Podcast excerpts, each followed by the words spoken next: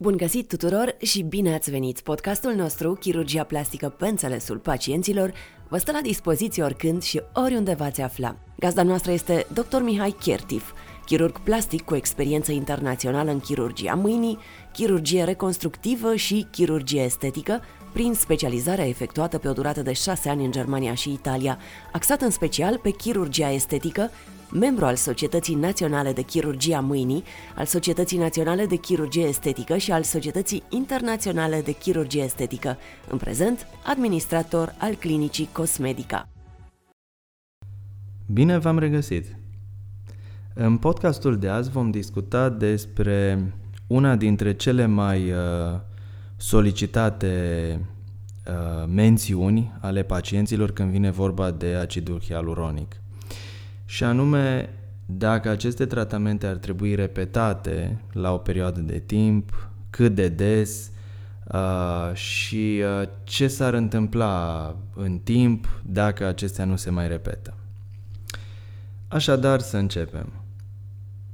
Nu știm uh, niciodată cât poate să dureze retenția acidului hialuronic, deoarece totul depinde de dorințele pacienților.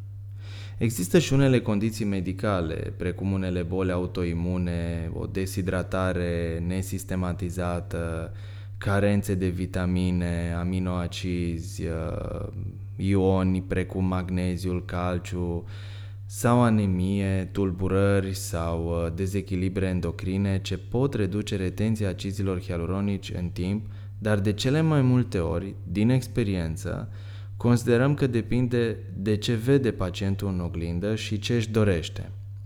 Există unele studii care ne arată, în urma unor biopsii la nivel cutanat și, sub, și subcutanat, cât timp uh, se menține acidul hialuronic în țesuturi. Aceste studii ne arată că uneori retenția acidului hialuronic este de ordinul uh, lunilor, 6, 8, 9 sau 12 luni sau poate chiar mai mult. Dar acea retenție la nivel uh, microscopic poate să fie în total discordanță cu uh, ceea ce își dorește pacientul să obțină și ceea ce vede în oglindă. Sunt unii pacienți care doresc să augmenteze pomeții de 2-3 ori într-un an, cu câte 1 ml de acid hialuronic pe fiecare parte, într-o singură ședință, și alții pentru care această cantitate ar fi mult prea mult. Asta nu înseamnă că nu le explicăm de ce au nevoie, dar uneori cantitățile diferă. Totul depinde de ce vede pacientul în oglindă și de indicația noastră. Aceasta depinde foarte mult și de decizia artist- artistică a noastră și a pacientei, dar de multe ori acestea nu sunt la fel. O altă chestiune pe care dorim să o aducem în discuție este legată de obișnuința dată de oglindă.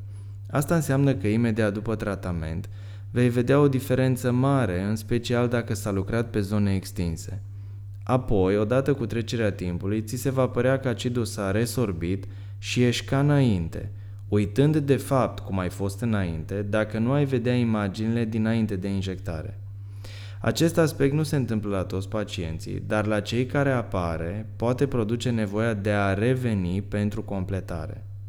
Rolul nostru ca și medici și profesioniști în acest domeniu este să evaluăm rezultatul și aspectul la acea perioadă de timp și să indicăm dacă ar mai fi nevoie de o completare sau nu. Așadar, până la urmă, depinde mult de pacient, dar și de medic. Nu încurajăm cantitățile mari depozitate pe o zonă restrânsă sau folosirea inadecvată a produsului în acea zonă, deoarece există riscuri și complicații pe care nimeni nu ar vrea să și le asume. În urma unui consult care presupune o anamneză eficientă și un examen clinic local efectuat meticulos, urmate de explicații cu pacientul în fața oglinzii, este foarte posibil să elaborăm un plan strategic de ședințe care presupune injectare de acid hialuronic asociat sau nu cu neuromodulatori. Acest plan poate să cuprindă un anumit număr de ședințe la o perioadă de câteva luni între ele pe parcursul unui an, care apoi să fie repetat la o perioadă de timp pe care o poate stabili pacientul singur sau împreună cu noi. E foarte important ca pacienții să fie informați despre acest plan, pentru că astfel totul să fie clar și să știe la ce să se aștepte. Pe de altă parte, vom informa pacienții că nu e obligatoriu să respecte cu strictețe acel plan, deoarece să nu uităm, acidul va produce unele modificări ale țesuturilor și este foarte posibil ca acele cantități de acid hialuronic care au fost preconizate la consultul inițial să nu mai fie necesare, deoarece pacienții consideră că au obținut un rezultat de care sunt mulțumiți. Ce nu încurajăm însă sunt tratamentele individuale, țintite, atunci când pacienții au nevoie de corectarea mai multor zone și își doresc acest lucru doar că nu li se explică. Primim mulți pacienți la consultație după ce au efectuat astfel de tratamente în trecut în alte părți și ne spun că dacă ar fi știut să-și stabilească un plan pe termen lung, ar fi obținut un rezultat mult mai bun și ar fi avut parte și de un buget mai redus. În încheiere doresc să vă reamintesc faptul că dacă sunteți interesați să aflați și alte detalii despre tratamentele cu acid hialuronic, puteți să vă abonați podcastului nostru și pe Spotify. Până la următorul episod, vă doresc toate cele bune! Vă mulțumim că ne ascultați cu interes. Abonați-vă la podcastul Clinicii Cosmedica pe iTunes, la canalul nostru de YouTube Clinica Cosmedica și veți fi la curent cu ofertele, cu procedurile de chirurgie plastică și estetică zi de zi. Dacă v-a plăcut ce ați auzit în episodul de azi, invitați-vă și prietenii în grupul pacienților informați. Pot deveni și ei abonații podcastului nostru de pe iTunes, ai paginii de YouTube sau pot răspoi site-ul clinicii cosmedica.ro.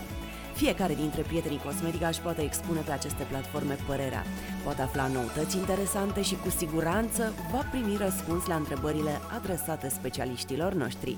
Ne auzim în curând și nu uitați, cu noi trăiți viitorul!